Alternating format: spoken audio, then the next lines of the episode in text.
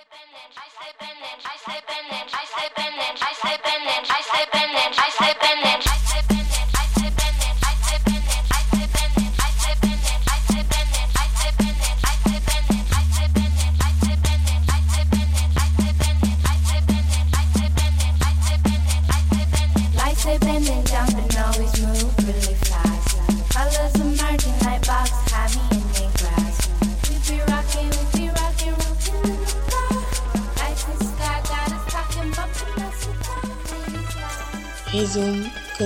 point quelconque avec un autre point quelconque.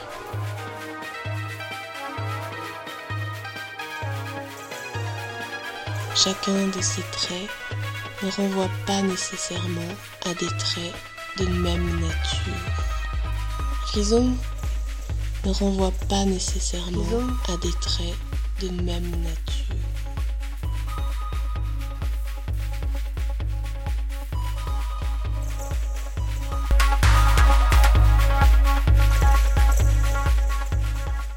Je suis euh, Annie Peyansinghi. Je suis originaire euh, de la République démocratique du Congo. Je suis arrivée en France en juin 2016 dans le cadre du regroupement familial. J'ai 28 ans. Voilà. Bonjour, je m'appelle Mami Kaba. Je, viens de la Guinée-Conakry. C'est un pays situé sur la côte atlantique de l'Afrique de l'Ouest. Donc j'ai 20 ans. Ça fait environ deux ans que je vis sur le sol français. Donc je suis venu en 2017 et jusqu'en 2019 là maintenant. Je suis demandeur d'asile, je suis co-auteur, je suis militant et panafricain. Euh, je suis venu dans le cadre du regroupement familial, c'est-à-dire que je suis venu rejoindre mon mari qui était déjà ici j'ai trois enfants, donc euh, lui, le, le, papa était ici parce qu'il ne pouvait pas continuer à vivre au pays compte tenu de, de la situation qu'il a vécue. Il a travaillé dans le journalisme, il était dans le média. À un moment donné, il a connu beaucoup de problèmes et il fallait trouver euh, un refuge. Il a choisi la France pour euh, se réfugier. Je demande l'asile ici en France. C'est par rapport à un contexte, comme je l'ai dit, sociopolitique et culturel donc la France, elle a, elle a, elle a, elle a un pied, elle a une main mise sur, sur, le, sur le pays, sur la Guinée, donc depuis des siècles. Donc ça fait que je me sens légitime ici en France qu'ailleurs, en Europe, de faire ma demande d'asile. Donc ce sont les raisons qui m'ont poussé à demander l'asile ici en France. Je peux dire que mon mari, quand il travaillait là-bas, il n'avait pas de, il n'avait pas grand-chose. Mais il, s'est donné, il, faisait vraiment du travail pour euh, essayer un peu d'appuyer la candidature. Alors, quand ils ont fait des tracts, les contenus du, tract, c'était. Euh, ça n'avait pas collé, donc ça n'avait pas plu au pouvoir. Alors, il fallait les arrêter, il fallait le, menacer et tout ça. Alors, euh, ils étaient tout le temps recherchés. Ils ont commencé à chercher comment parce que leur vie était en danger. Parce que euh, vraiment, c'était pas facile. Quand on t'arrête, tu disparais. Tu peux ne pas réapparaître. C'était pendant les élections de 2011. Il euh, œuvrait dans une chaîne de, l'opposition. Et euh, en ce moment-là, en 2011, on avait deux candidats à la finale des élections. Un qui était déjà au pouvoir et qui voulait renouveler son mandat et il y avait un deuxième qui avait déjà fait longtemps dans l'opposition. Et lui, dans le cadre de son travail, il faisait la campagne de, l'opposant. À un moment donné, ils ont fait des tracts, fait des émissions, ils ont fait tout un tas de choses pour euh, appuyer la candidature de leur, euh, euh, candidat. Euh, qui aujourd'hui son fils est président chez nous, donc son fils est président, il s'appelait euh, Etienne Tshisekedi.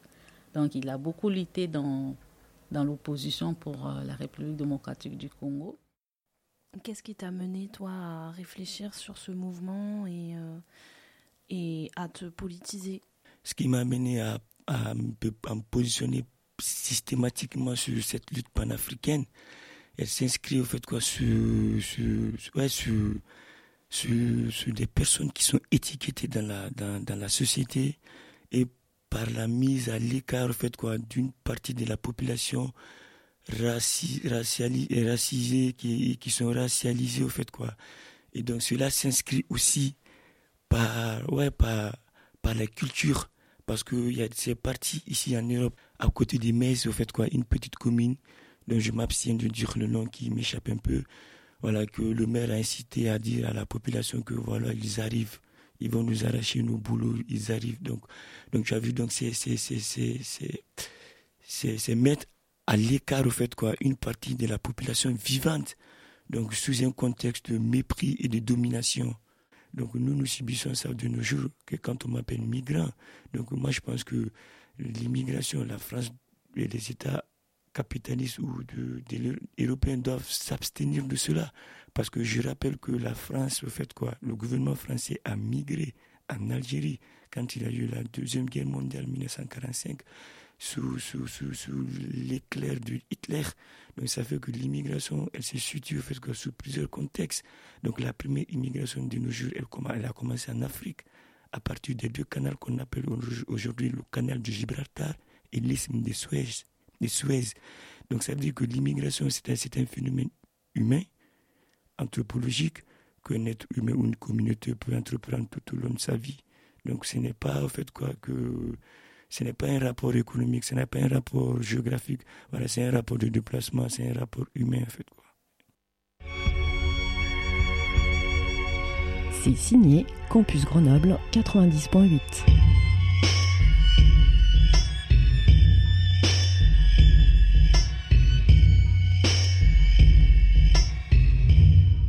j'ai fait mes études euh, en République démocratique du Congo, les études des communications, en tout cas, je n'avais pas visé euh, venir à, en Occident. Si je, je reviens en arrière, j'ai dit, moi, je suis arrivée ici dans le cadre du regroupement familial.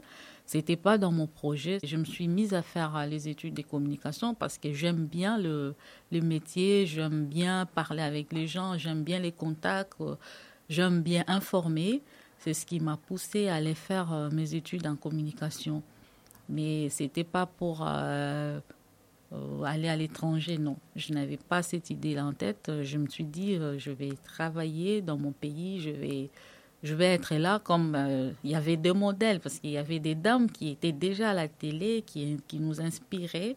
Et je me disais, oh ouais, si un jour je suis comme cette dame-là, ça va, ça va me faire du bien, ça me fera du plaisir que les gens entendent aussi ma voix, que les gens me voient aussi en train de faire ce travail-là on présente l'Afrique toujours comme un pays, voilà, un continent avec toujours la savane, un continent avec toujours, au fait quoi, avec un déséquilibre, avec un niveau de vie, et, un niveau de vie moins bas. Donc ça fait qu'il y a une, imagination et un imaginaire négatif au fait quoi, qui, qui que l'Afrique fait que l'Afrique a subi durant des, siècles et des siècles, et cela continue aujourd'hui. Donc pour que cela ne continue pas, en fait, quoi, moi je pense qu'il faut mener aussi, parce qu'il n'est pas bon de critiquer aussi, il faut dire ce qui est bien bon de faire. Oui, à l'époque, euh, il y avait une dame qui travaillait à la télé, à la radio nationale, donc radio-télé nationale congolaise. Elle s'appelle euh, Madame Chantal Kanimbo.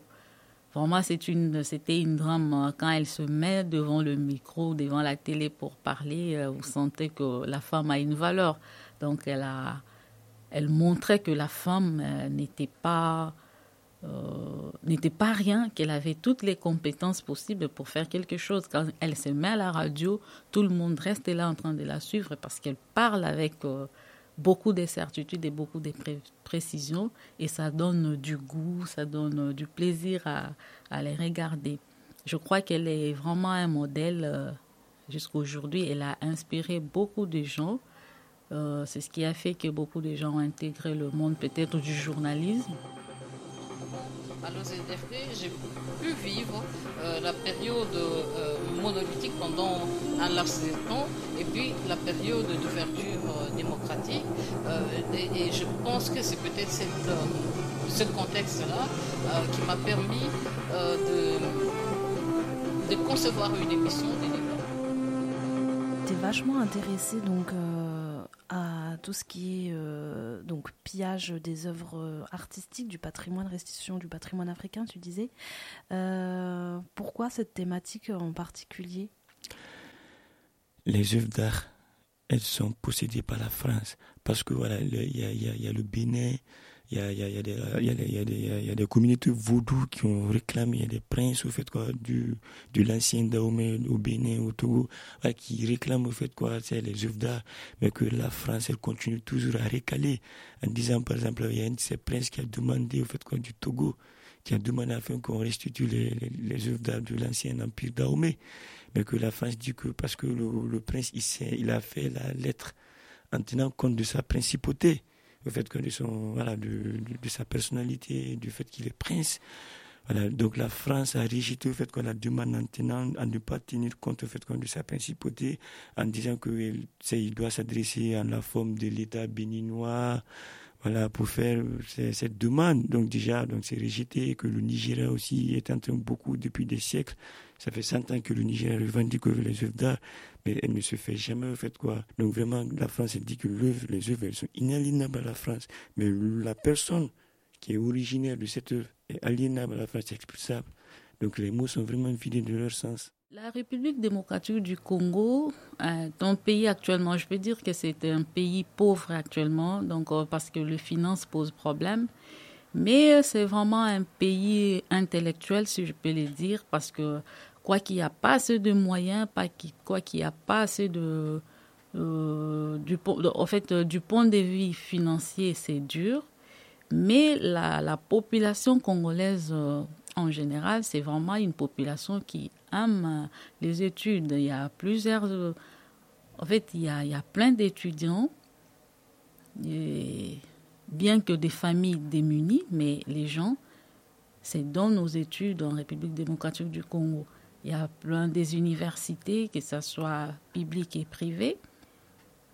Et les gens, les gens y vont, euh, malgré qu'ils n'ont pas assez de moyens, mais ils se demandent pour payer les études qui coûtent déjà trop cher parce qu'il n'y a presque pas de bourse, il y a pas donc il faut que le parent se, débrouille, il faut que la personne qui a vraiment envie de faire ses études se débrouille pour se payer les études. Et c'est pas facile, mais du moins ils ont la volonté d'étudier. Ils ont la volonté d'étudier. Ça coûte combien par exemple des études euh, euh, en année universitaire, euh, je sais pas, pour euh, faire de l'histoire. Oui, euh, pour le moment, je pas en tête le, vrai montant, mais je peux dire que ça varie entre 600 et 1200 euros pour les études universitaires. La Guinée a été la, première patrie à, recevoir Nelson Mandela après ses 26 ans d'incarcération et de prison. Voilà. Et la Guinée a été le, le premier pays, la première patrie à mener les pas en fait, quoi, au sein des pays comme l'Éthiopie, la Libye, le Ghana, en fait, Kwame Nkrumah, Haïlé Selassie et Kadhafi, pour mener à bien, en fait, ce qu'on appelle l'OUA, l'Organisation de l'Union africaine. C'est ce qui a été transformé en 91-92 en UA, Unité africaine. Donc, la première maman Africa, la femme qui a été considérée comme maman Africa de l'Afrique, qui s'appelle Myriam Makeba. Donc, son premier passeport était un passeport guinéen, comme tout comme Nelson, Nelson Mandela. Donc, ce sont ces signes qui prouvent que vraiment la Guinée est un pays panafricain. Donc, dans l'idée d'un Guinéen, la colonisation, en fait, quoi, a été inconcevable. C'est pourquoi notre président, en 1958, a été l'un des premiers pays à dire non à la France, dans la mesure où il a tenu un discours en disant que nous préférons la liberté dans la pauvreté qu'à l'opulence dans l'esclavage. Donc du coup, c'est un, thème très, très, très, très en fait, mythique qui a, qui a touché les esprits de, de, de, de l'ancien président français, le général de Gaulle. Donc ça prouve que vraiment, nous, Guinéens, on prend la colonisation comme étant un effet une, une cause néfaste, fait quoi. Donc nous, nous ne rejetons pas, par exemple, les blancs ou la cause blanche, mais qu'est-ce que nous voudrions? Nous voudrions qu'on fasse ressortir la vérité comme Cheikh Anta l'a fait, qu'on reconnaisse que l'Égypte est un pays africain et que la civilisation et que le développement, tout a commencé en Afrique et que l'Afrique est un pays civilisé, est un continent civilisé. Donc c'est de ressortir ça et de ressortir aussi que ouais, la Guinée a été franchement un le pays, le premier pays panafricain. La Guinée, par exemple, a contribué à la lutte, à la libération de 9 à 10 pays africains, les luttes d'indépendance, c'est-à-dire dire non à la France après avoir fait en 1958, on l'a refait sept fois de suite dans différents pays pour dire non à la France. Donc parmi les pays africains, aucun autre pays n'a fait ça. Donc on a été partout pour mener les luttes d'indépendance. Donc cela prouve que la Guinée est vraiment le premier pays panafricain. Donc nous, dans notre idée, nous ne concevions pas de façon bien la colonisation, mais les rapports humains qui ont existé de façon conviviale, de façon familiale, de façon humaine, ça nous l'acceptions.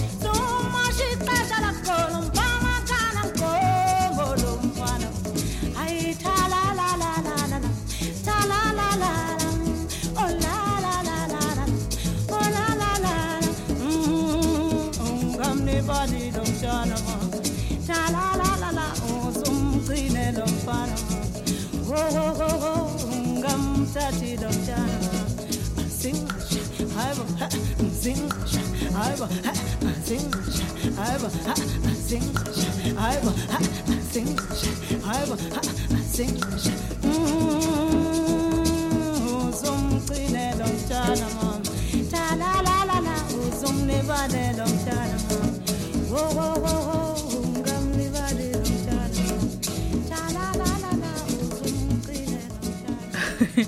Dans la communication, nous, chez nous, au pays, on parle d'un phénomène qu'on appelle coupage. Et c'est quoi exactement alors? En fait, le coupage, c'est un système qui se passe chez nous parce que, faute de moyens. Moi, je suis journaliste, je travaille dans une chaîne de télévision. J'ai besoin d'une information, euh, par exemple une information politique concernant la santé, si je peux bien le dire comme ça. Et j'ai peut-être appris, par exemple, euh, si je peux bien le dire, qu'il y a une maladie contagieuse euh, euh, qui se propage dans un millier. Je, vraiment, cette information-là avec moi, je, des gens que j'ai interviewés qui sont peut-être malades, tout ça. Et je dois avoir l'information à la source pour en savoir plus avec le ministre de la Santé. Quand je demande cette interview, moi-même dans ma tête, je me dis, il doit me payer pour que je prenne son interview. Et lui aussi, le ministre qui me reçoit, doit avoir un budget pour moi. Alors, cette image-là que je vends, monsieur le ministre doit me payer. Entre-temps, le contenu de ce qu'il dit doit être analysé. Alors, quand j'arrive, je lui fais mon interview. À la fin, il me paye. Il paye et à la chaîne, parce qu'il y a un montant pour euh, une interview. Il paye le montant à la chaîne. Mais aussi, il me paye moi parce que j'ai été sur le terrain. Et moi, du fait que j'ai pris son argent, je suis obligée d'écrire mon papier et tout, maintenant, se joue sur euh, l'information. Donc l'information devient, euh, je sais pas, un produit commercial, si je peux le dire entre guillemets. Oui, ça devient comme une pub. Donc euh, c'est du donnant-donnant. Tu veux que je te diffuse ton information à la télé, donc tu me payes. C'est comme ça. Et maintenant, ces phénomènes-là fait que euh, les, les personnes qui ont des informations à diffuser ont maintenant le choix des journalistes qu'ils veulent pour les protéger, si je peux le dire ainsi. Comme Bolloré qu'on l'a vu, voilà, qui, a, a pris vraiment un pouvoir sur le port autonome de Conakry. Donc c'est vraiment aberrant de voir que voilà, une société, une personnalité comme Bolloré qui s'en prend, qui personnellement au port autonome de Conakry, qui lui à lui seul gère le port autonome de Conakry. Donc vraiment c'est des points qui montrent que vraiment c'est voilà des des des voilà, des marionnettes, des présidents marionnettes en Afrique voilà, ou différents pays voilà, qui les financent ou des, voilà, en hexagone. Pourquoi ce phénomène coupage? Parce que les entreprises de, de, de presse, dont le média en général, ne payent pas les, euh, le- les employés. On est engagé. Des fois, il n'y a même pas de contrat de, de travail. On ne vous engage pas. On vous prend, appelle le, le- on vous appelle des collaborateurs, des gens avec qui on travaille, qui ne sont pas engagés, qui n'ont pas de contrat de travail, mais qui sont reconnus en tant que tel dans l'entreprise sans avoir un contrat. Euh, on dit le, contrat de collaboration. Donc, même ceux qui sont engagés, des fois, ils ne sont pas payés. Au fait, euh, quand la situation financière n'est pas bonne dans un pays, je trouve que ça, comme je, l'avais dit, ça, ça amène à beaucoup de beaucoup d'entraves, beaucoup de- d'abus. Donc, j'ai cité la, la corruption, j'ai cité la mafia, j'ai cité beaucoup de choses.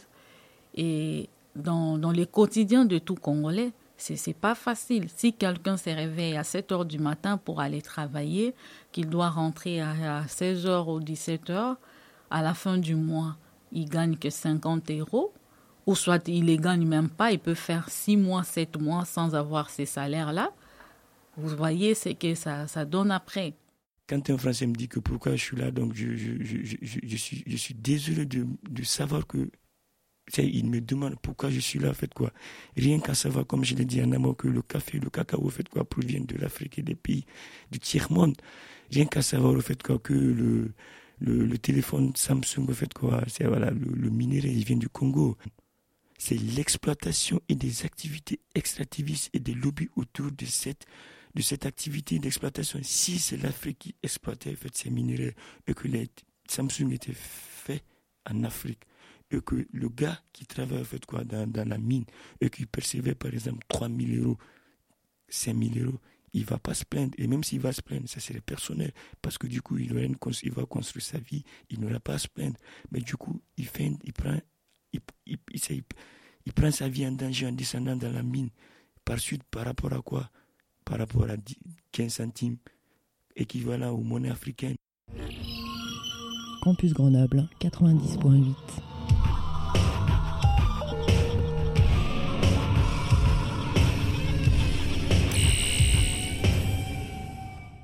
Mais au fait, c'est- terrible. La liberté de- de- d'ex- d'expression, la liberté de la presse chez nous au Congo, ça n'a jamais existé. Et ça, c'est- un grand problème. Ça n'a jamais existé. Parce que deux fois, il y a des conférences de presse qui sont des, il y a des questions. On- vous allez dans une conférence de presse, mais vous devez déjà envoyer vos questions d'avance. Mm, Ah oui. Donc, euh, vous ne pouvez pas poser une question en dehors des questions qui ont été répertoriées. Et la personne qui va vous répondre choisit les questions auxquelles il veut répondre. Alors que ça, ça, ça ne se fait pas. Parce que quand vous avez convoqué une conférence de presse, donc euh, vous êtes euh, libre, les journalistes sont libres de vous poser toutes les questions possibles et à vous de répondre et d'expliquer. Mais chez nous, non. Quand on ne veut pas, quand donc une autorité ne veut pas répondre à une question, il ne le prend pas. Il dit cette question, je ne répondrai pas à cette question. Quelle que soit sa valeur pour lui, s'il dit qu'il juge qu'il n'a pas intérêt de répondre, il ne répond pas. Il y a, tout. Hein. On a eu des sanctions, des suspensions parfois. Je sais, une fois, j'étais euh, à Télé Lobo, il y avait un nouveau directeur qui a suspendu mon émission parce qu'il ne voulait pas que je parle de certaines choses. Alors j'ai écrit des lettres et il dit euh, avec moi ça marche pas, sinon si tu changes pas, la façon de présenter cette émission-là, ça ne va pas continuer. Et est-ce que la population, elle est dupe euh, Enfin, dupe? Elle se rend compte de ça? Oui, bien sûr, la population se rend compte de ça. Et c'est ça, c'est rare que les gens, les gens ne font pas confiance aux médias. Les gens disent, ah voilà, vous, vous nous dites de mensonges, vos informations ne sont pas objectives, tout ça.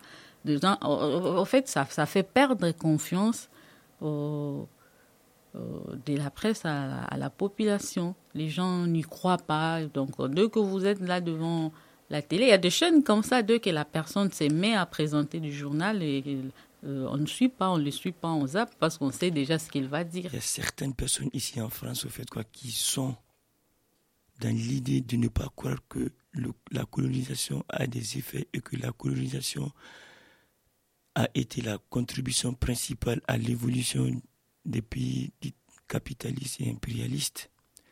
Il y a certains aussi qui pensent que la colonisation a été un mauvais cas, a été la pire des situations qu'un être humain ou qu'une communauté puisse, euh, puisse reconnaître ou puisse, puisse, puisse, puisse se faire sur une communauté.